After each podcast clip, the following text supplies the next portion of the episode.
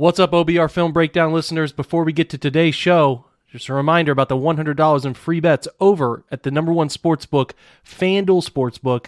Use the promo code OBR today to claim that $100 in free bets. Again, that's promo code OBR at FanDuel, the official sportsbook partner of the NFL. You must be 21 or older, present in Ohio.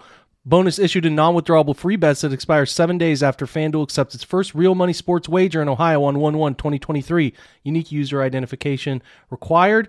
Offer ends on the go live date. Restrictions apply. See terms at sportsbook.fanduel.com. Gambling problem, call 1 800 Gambler. Now, the latest on the OBR Film Breakdown Podcast.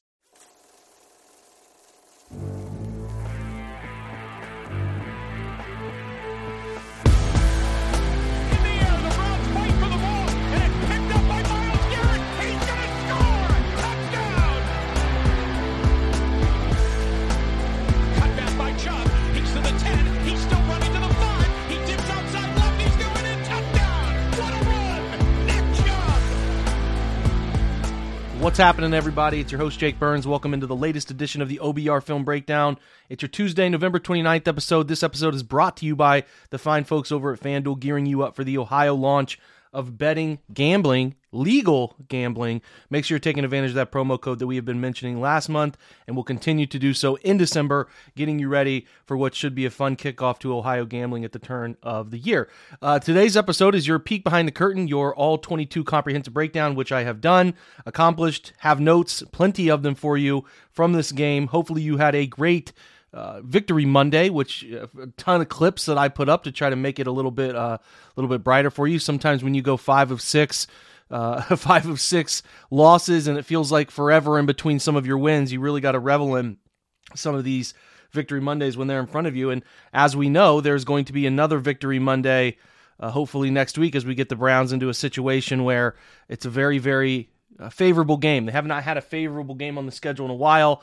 Now, not to say they're going to do it, right? Not trying to uh, put the cart in front of the horse here or anything, but it is nice to have a game that you feel like your team is going to be heavily favored considering where the Browns have been in recent stretches of tough, tough games. They have plenty of tough games remaining, but it's nice to have a week where we feel like they should be able to put some things together and obviously to welcome Deshaun Watson back to the lineup. So we'll start with the offense in this game. A reminder that they ran 75 plays.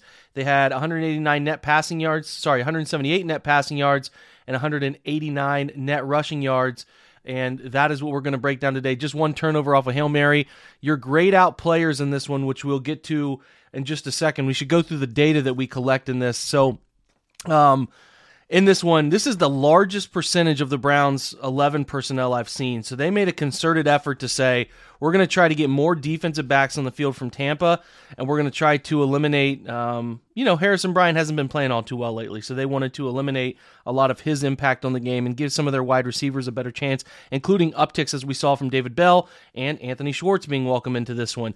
So the Browns, again, 63 of 75 snaps in 11 personnel, 9 snaps in 12 personnel only three snaps in 13 personnel.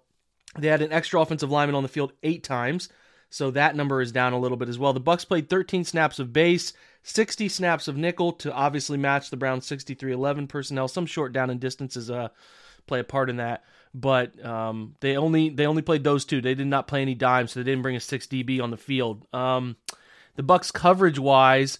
They played 12 snaps of man coverage, cover one, which is pretty typical, right? Around that 10 to 15 range for teams. They usually use those on late blitzing downs or key third and short, fourth and short type of moments to make things difficult on the offense. They played nine snaps of cover two. Love those in early downs. The Browns took advantage of a couple of them.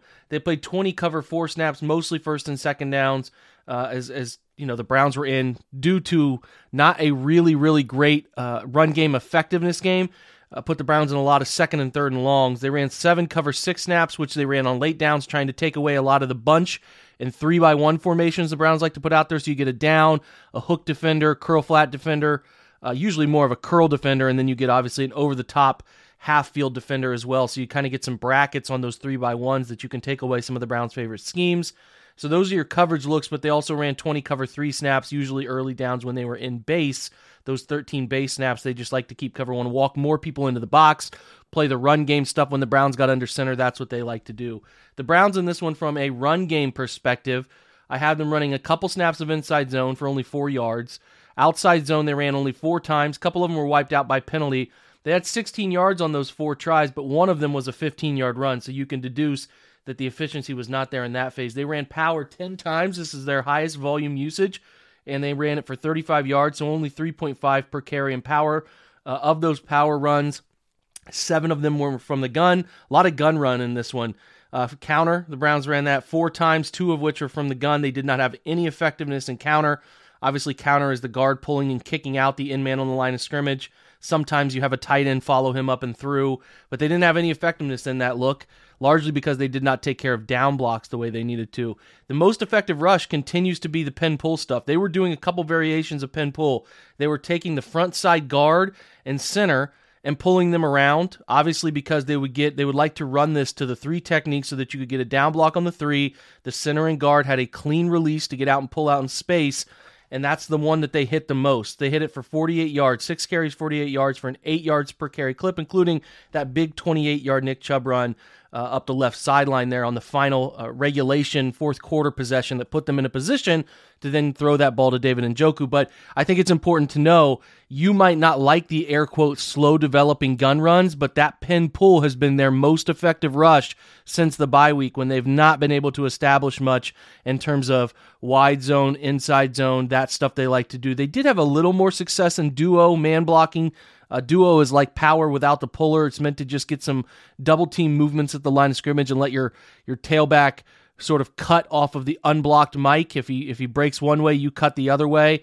It's a nice little scheme to get some uh, initial point of attack movement. So they did run that four times for 24 yards. But overall, again, designed running back runs. You're looking at in this one again. Uh, Hunt had 15 yards and Chubb had 116. So it's not like they ran it through the roof here, but they were able to get some nice design. The 189 is largely contributed to a 31 yard Schwartz run and a 27 yard Jacoby Brissett run. You're looking at grades, not a great game from the offense. Jacoby Brissett with the 67.3 passing grade was the highest overall graded player on offense at 73.7 because he ran so well, got out and scrambled, and that's a that's a mark that he got some nice um, some nice boost from.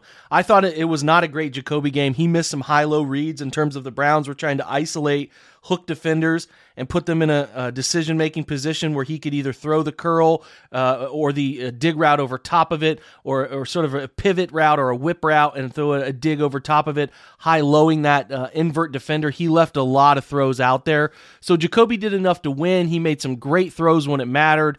Uh, he took a lot of heat. There was a lot of pressure. The Bucs did a really good job of organic pressure, which is just blitzing nobody and having your front four get after the quarterback and drop seven and be able to move. They were able to move the Browns' offensive line into Brissett's lap in those predictable pass situations. That made Jaco- Jacoby's job harder. And I have to reiterate because I put out a tweet today that like the Bucs defense is good enough to win a Super Bowl. It's very similar to the defense that they won a Super Bowl with. Lavonte David and and um, Devin White cover as well as any linebackers as a tandem in the NFL. They are all over tight ends in front of their face. They are quick reactors, great, great coverage players, and a core group of defenders that they've drafted over the last three years that are really rangy, nice players, can play the box. Winfield, uh, you know, they have Keanu Neal, who they've acquired, who can do some of that stuff too. They're very versatile.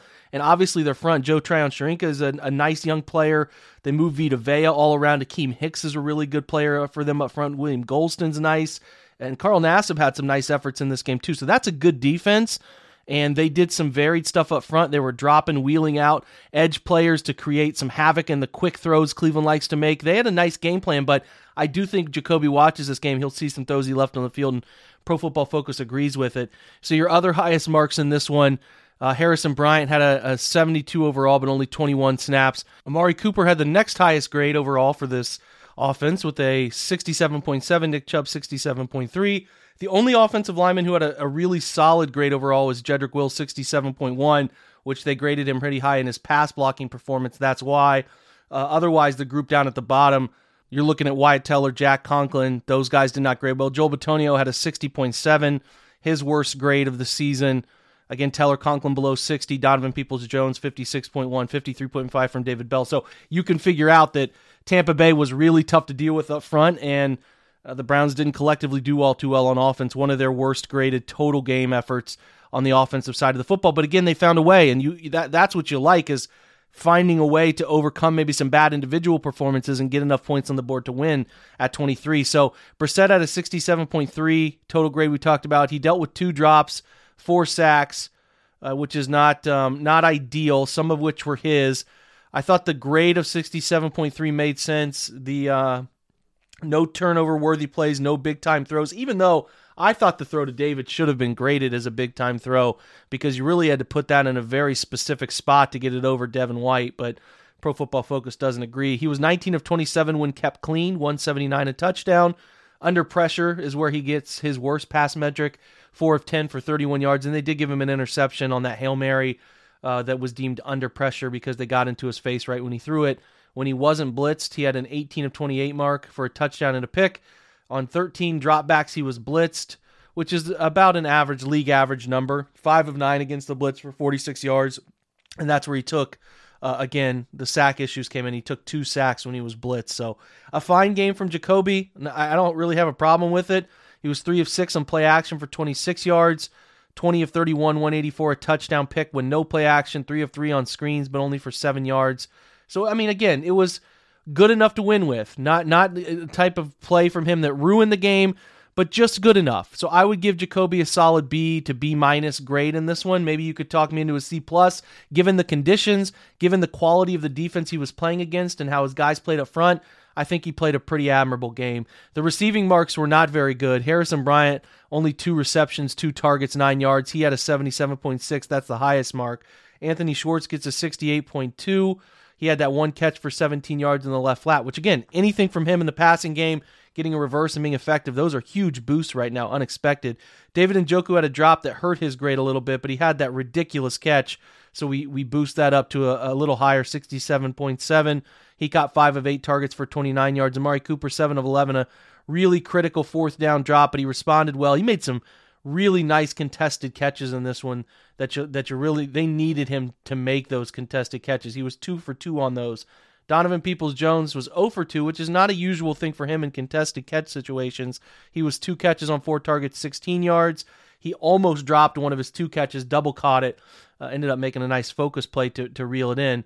Uh, but that's about it. The the two running backs catch two of three targets for uh, just 24 yards. David Bell catches four or five for 23. Doesn't really create much after the catch. The slot is interesting to me. They're moving a bunch of guys around the slot. They had 18 David Bell snaps in the slot, 18 DPJ, 17 for Cooper, 14 for Njoku, 4 for Schwartz. So they're moving people all around. Njoku had 20 inline snaps in this one. The YAC leader was Cooper's 36 yards after catch, largely uh, the, pr- produced on his final drive of overtime rail route double move a catch that turned into 45 yards. So that's your YAC leaders. Not creating much yards after catch right now. Nick Chubb had 15 uh, to create some yards on a swing pass into the flat. Njoku had 17. And then Schwartz had 14 that he did a nice job making a man miss in space. And uh, only three missed tackles forced, but all by Amari Cooper. You need a little bit more of an uptick in that in the coming weeks. The running back stuff here. Um, is is not altogether too great in this one. A 74.8 for Jacoby Brissett's the highest because he made some great scramble efforts off play action, had a nice run, uh, and then a, another nice run up the left sideline as well to create some yards. 68.2 for Chubb. He had six missed tackles forced, four runs of 10 plus yards, six zone runs, 20 gap runs. So that tells you the Browns are not as, as a zone team anymore. Uh, he had three runs of 15 plus yards, 58 breakaway yards. You like that. Five first down runs. Kareem Hunt, only five carries for 15 yards. He had 12 yards after contact. Nick had 69. Nice. And then um, a long of nine on a fun little, um, you know, almost a ISO looking play. They ran out of duo, which was fun, where they, they motioned the tight end toward the middle, in and out at the middle, and let him isolate on that, that linebacker, the Mike who's not blocked in that concept. So that was a nice little wrinkle in the scheme.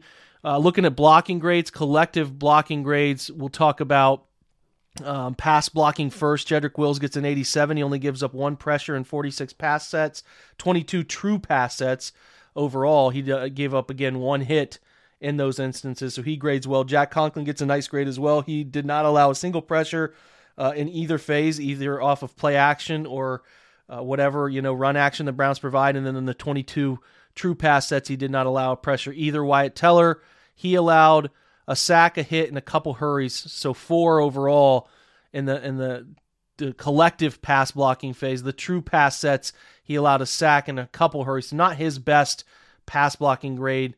Joe, Joel Bitonio, 64.6. He allowed three hurries on his side. Vita Vea, tough to block, man. Uh, really tough to block. All three of those came on true pass sets. Froholdt allowed uh, one sack, one hit, one hurry, so three total from him. Uh, and then uh, all of uh, just one of those came in true pass sets. So that does help some, but you can see how the offensive line struggled in the passing game. The run phase, you you know, your only grade that was above average was a gap down grade of 69.7 from Yodi Froholdt. Everybody else pretty much those who played a significant number of snaps, uh, and you're looking at gap, you would talk about 68, uh, 60, sorry, 48.3 from Conklin, 54.5 from Bitonio, 57.1 from Wills, Teller 55.5. So that tells you they were not doing a great job of gapping down, movement at the line of scrimmage, or creating a bunch of turnarounds in their uh, seal or kick out blocks as well. So, but again, this Bucs front really difficult to run on. Uh, and then you're looking at the zone stuff. There's only six of those reps. Conklin a 45.6, continue, uh, continuing a weird trend for Jack Conklin's run blocking grades and especially his zone grades this year, which is the worst in his career. Bitonio gets a 65.8 in zone runs, which is the highest mark of any lineman. Uh, Jed 57.9, 54.7 from Teller. That's about it. Njoku, kind of an average blocking game from him, both grades at the the low 60s. Didn't think he was perfect. Some that got through on him, and a couple that I thought he didn't necessarily identify who to block down on, but he was okay, and he had some key blocks and key moments as well. Nobody really else to uh, to write home about. They continue to ask David Bell to make some difficult backside blocks, and he fights really hard. But it's a it's a real challenge for him. Uh, I'm just the longevity of David Bell. We'll see. Uh, very much up in the air. A position I'm sure they would like to upgrade on if they can but he provides at least some steady play for now. We're going to take a break, our only break of this episode. Uh, we'll come back. We'll talk about the notes from defense, and um, yeah, we'll switch to that side. We'll be right back.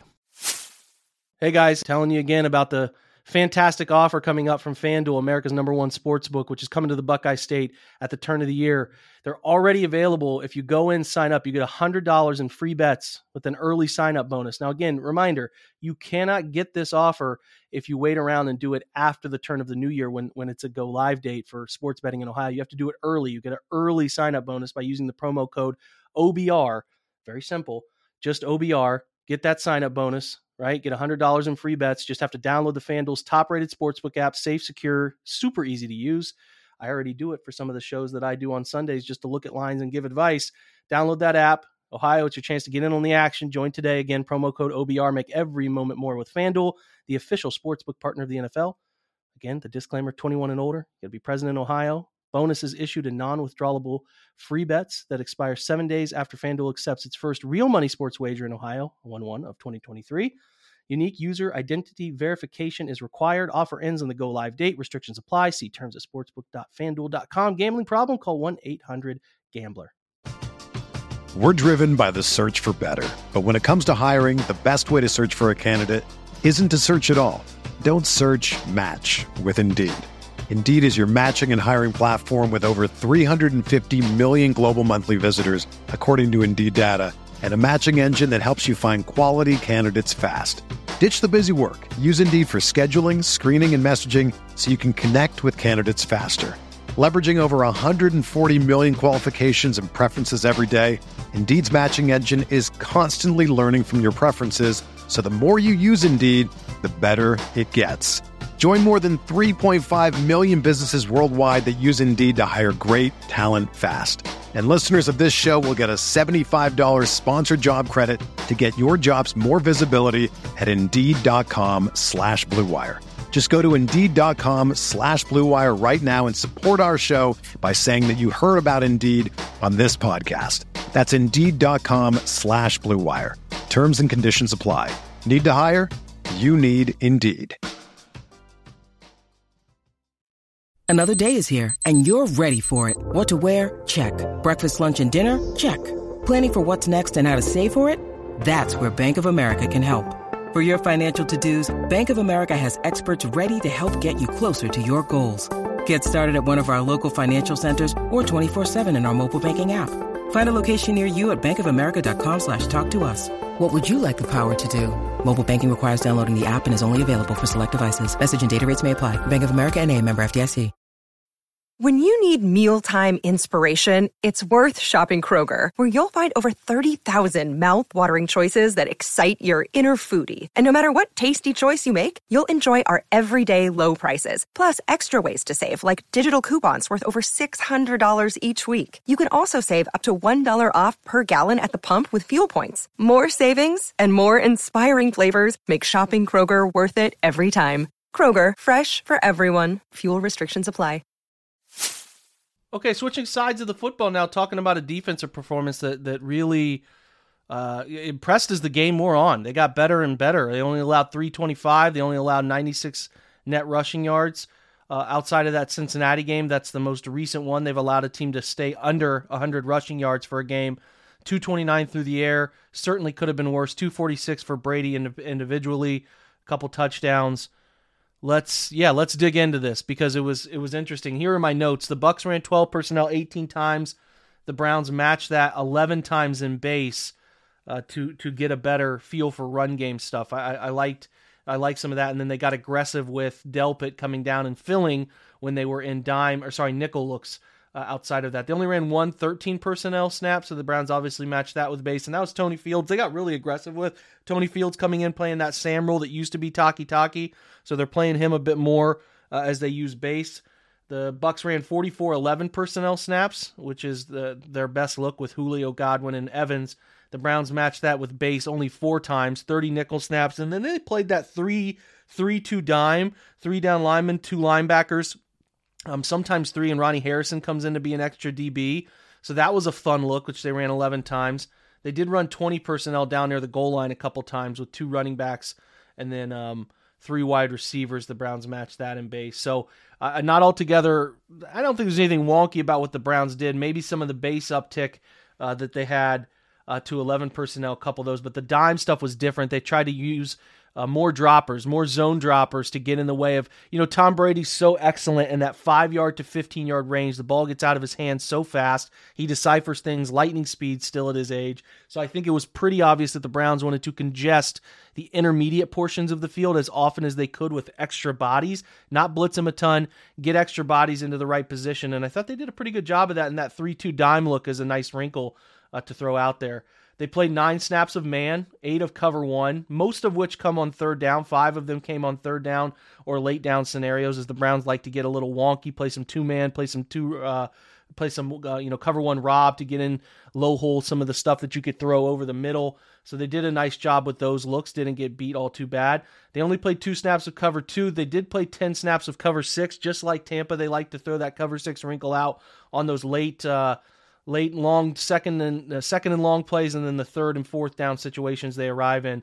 They played 16 cover four snaps, most of which were on second and third downs, long down scenarios to get more people into the back portions of the field. And then when they went heavier personnel groupings, they played some cover three, seven of which of these 25 cover three snaps, which is again the Browns' base is cover three more than anything else. Uh, they played seven of those on third down, so they sprinkled some of those in as well. Whenever they played dime, I think I have it here 70%, 71% of the time they were in closed coverage, cover one or cover three. They did sprinkle in a few cover fours, but not many. They only blitzed three times out of base. They blitzed only four times out of all those nickel snaps they played in this one, only blitzed four times from nickel and one time from dime. You don't blitz Tom Brady and get away with it very often, so that plan was abundantly obvious to me. So um, against the blitz uh, in this one, Brady like I said, only blitzed 10 times on 10 dropbacks. So he only completed six of 10 for 50 yards. Uh, that That's probably something that they wanted to stay away from was being burnt in those scenarios. When he wasn't blitzed, he was still the effective, you know, Pro Bowl quarterback Tom Brady is 33 of 36. He just doesn't put the ball in harm's way. They gave him two big time throws, two touchdowns, uh, 196 yards, 241 in the game when he was kept, and they kept him clean all game. The Browns didn't pressure him a ton. He was pressured on eight dropbacks. When they did get pressure on him, that's when the effectiveness went way down, as it does for almost all quarterbacks. But one for five for five yards when they got pressure on him. That's that speaks to how how tough it is to get pressure with that that offensive line and how quickly Brady gets the football out. I think that part's paramount to understand.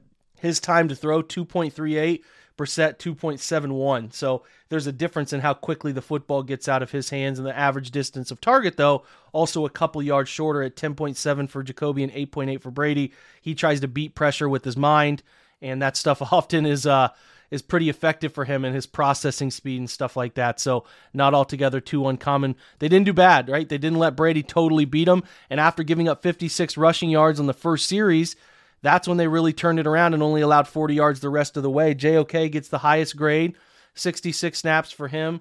Uh, as on the game, Tampa played, if you throw out the penalty plays, they played that 66 snaps. Uh, JOK an 83.6, an effective 72.2 run defense, 80.6 tackling grade, and an 83.1 coverage grade. All those things you love to see.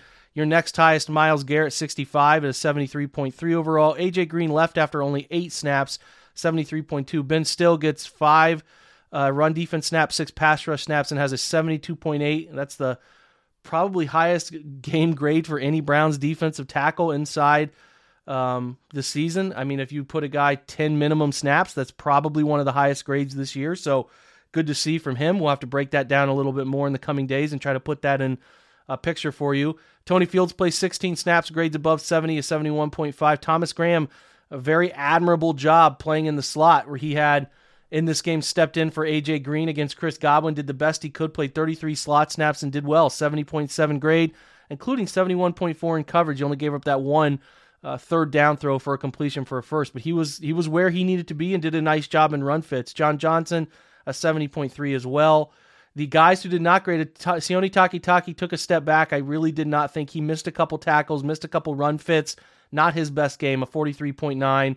Deion Jones only played 20 snaps, a 49.9. Perrion Winfrey played 23 with a 53 grade. Um, Isaiah Thomas played eight snaps, 53.6. Taven Bryan, 54.3. Jordan Elliott, 55.1, the usual cast of characters down near the bottom of the grading sheet as you talk about your interior guys. From run defense grade perspectives, Denzel Ward gets a nice mark. He has a, an assist tackle and, and really did his job in in contain and beating some some guys that were coming after him and did, like I said, pretty effective stuff from Denzel in the run phase. Um, in this one, Tony Field 72.5, JOK 72.2, Ronnie Harrison 72.0, but only three reps in the run. Only two reps of run defense for Deion Jones, a 69.9. Stille only had five for 66.3. Your bottom guys, Myles Garrett continues, and I think it's largely due to the shoulder, which is abundantly obviously hurting him. He gets the worst run defense grade of 46.5, Delpit 52.5, Emerson 53.0. And some of these, I'm not sure. These guys weren't, you know, like Emerson and Delpit, I thought were relatively okay. There was the one popped run for 35 yards up the sideline on that first series where it looked like Emerson chased in. His man cracked on Delpit coming down into the box, and Emerson, in a man coverage look, did not recognize and feel it out. And that was a two for one situation. So maybe that's where they're dinging these guys because I thought they played the run pretty effectively. So it's hard to get uh, pretty upset about it. As far as stop tackles go, the most were Delpit, JOK, both had two. Fields, Elliott, AJ Green, Ronnie Harrison, Stille Myles Garrett, Deion Jones, and Clowney all had one. Uh, the missed tackle metrics, only one missed tackle when playing the run, and that came from Jadeveon Clowney um, in this one. And then outside of that, we did not have any other notable plays, including forced fumbles or anything of that nature. And the coverage side, um, pass sorry, pass rush grade side, Myles gets your highest at 85.6, including four total pressures, two sacks, a hit, a hurry. So nice day from him rushing the passer. When you get him into some nice rhythm, right, with rushing the passer, he can be pretty damn effective when he can and start to set up some counter moves. Stille gets the second highest grade, only six snaps at 65.6, but he did get a pressure. The highest pressure guys, Myles had four, and then there was only a scattering of one. One for Jordan Elliott on that coverage sack where he ended up making it in the backfield. Uh, Taven Bryan Stille both had one. Deion Jones had a had a pressure, and Jadeveon Clowney had one pressure. Outside of that, nobody else with a pressure in this game. And as far as true pass set pressures, not very many uh, true pass set pressures in this game, and that was the only one came from uh, Jordan Elliott, and, the, and, that ended up being a sack as well. So not an overall impressive pass rush game. And again, you don't really get that against Tampa very often. Coverage grades JOK, allowed three catches on four targets, only 14 yards. He gets the highest mark. Thomas Graham allowed six for six, but kept everything tight in front of him. He he did not allow anything to pop off. 34 yards. He did a nice job.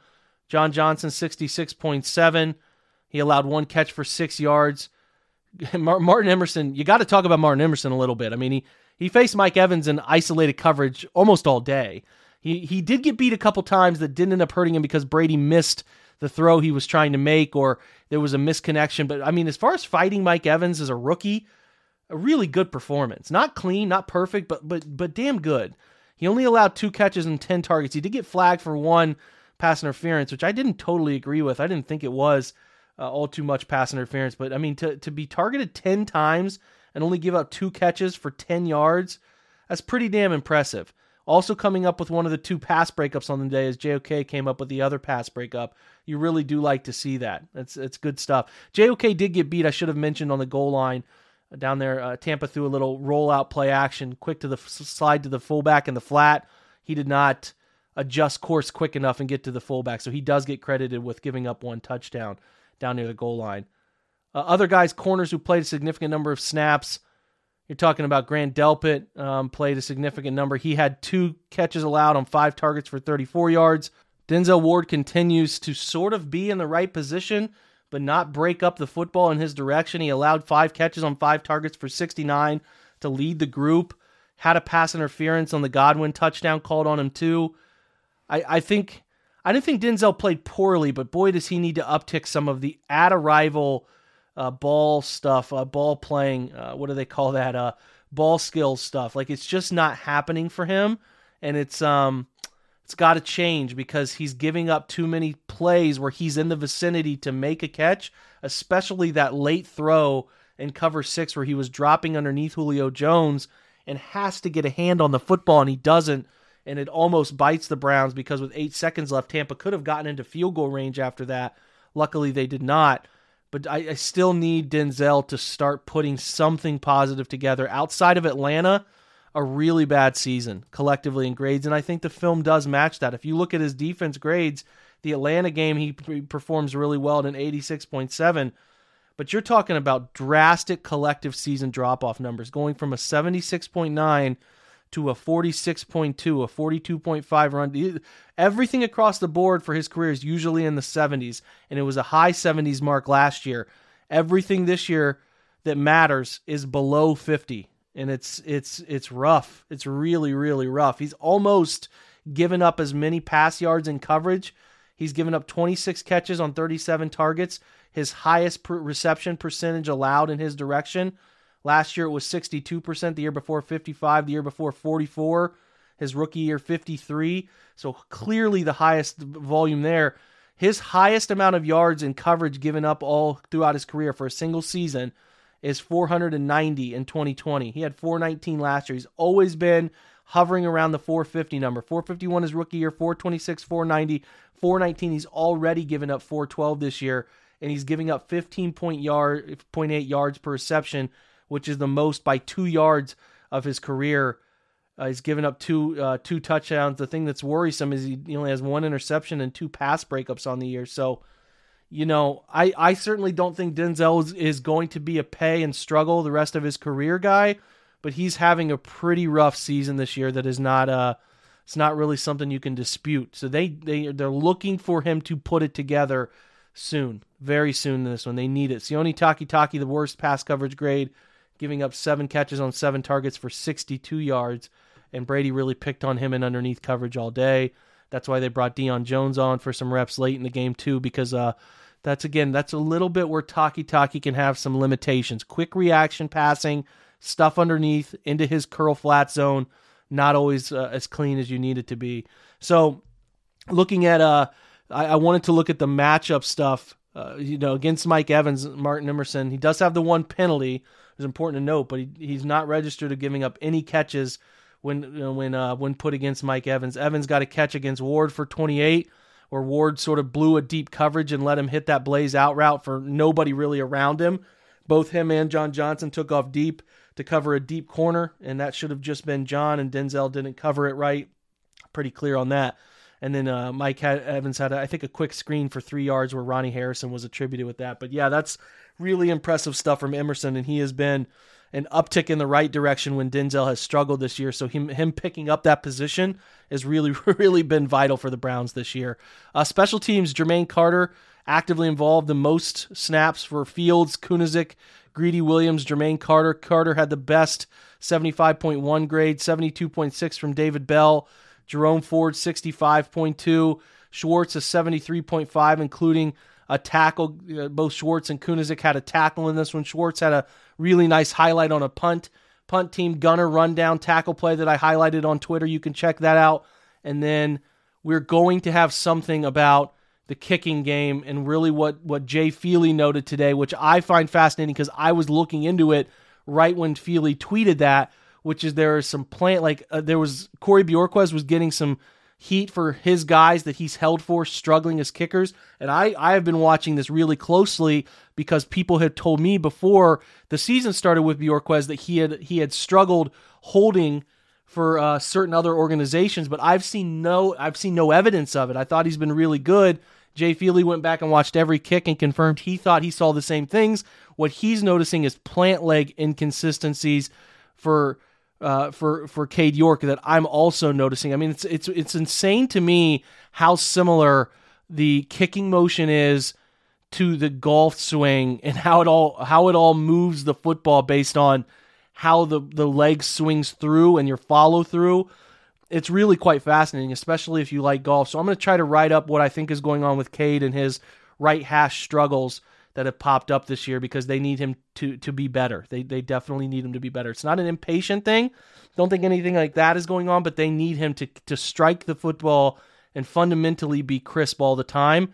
Uh, because you can't have shanks. You can't push the football way wide right like he did from 39, 40 yards against the Chargers that came back to haunt them. And you obviously can't hook that ball from 35 the way he did when you need consistently made field goals from that range in the NFL. Like it wasn't even close. The leg went outside and swung across the body, and it was just a complete disaster. So we'll try to put that on paper for you as well. Uh, I spent some time tonight watching this DeShone Kizer interview. Uh, I, I'm kind of off topic now, but go watch that interview. I'm probably going to talk to Jordan about it this week and talk to, um, uh, you know, John Colosimo a little bit about it too later in the week as well. But th- it's well worth your time to uh, to go watch it because Kizer talks about everything his draft process in Cleveland, a lot of things that tie to the Browns and the way the culture of the organization was back then. It's it's really interesting, and his Aaron Rodgers stuff is flat out hilarious. So uh, that's on my Twitter timeline as well. Check that out. We'll have some fun stuff up at the OBR midweek here. I'll get out something about wrinkles in the offense I think are going to happen with Deshaun Watson in Houston this weekend that they will implement. So check that out. Otherwise, guys, have a fantastic Tuesday. Thanks for stopping by, listening to this episode. I always appreciate you, you know, when you listen to me blabber about my thoughts on the game and research and, and study of the tape that I do when you, you check in on these Tuesday episodes that are just me talking for 40 minutes. So thanks again, as usual, for supporting this pod. It really means everything to me, and they're a little bit more fun when these guys win. So we'll be back tomorrow. We'll check in with Jared Mueller, talk about some burning questions as the Browns enter an important stretch of games coming up really important. Got to win them all pretty much. You can maybe lose one, but you got to win damn near every one of them with uh, the games that they've lost. It's not like the games they've lost have been against teams that won't matter. They're all sort of right in the thick of the wild card, and you just listen. You better win them all the rest of the way. That's the virtue. Uh, sorry, the situation that you put yourself in. Uh, with some of these early losses. So we'll see if they're able to swing it, get to 9 and 8, 10 and 7. That'll be a point of discussion in the coming weeks. Check out the OBR this uh, this fine Tuesday. See if there's any content you want to read about there. Always go to ATI. We'll answer your questions. Have a great Tuesday, guys. Again, thanks for stopping by, and go Browns.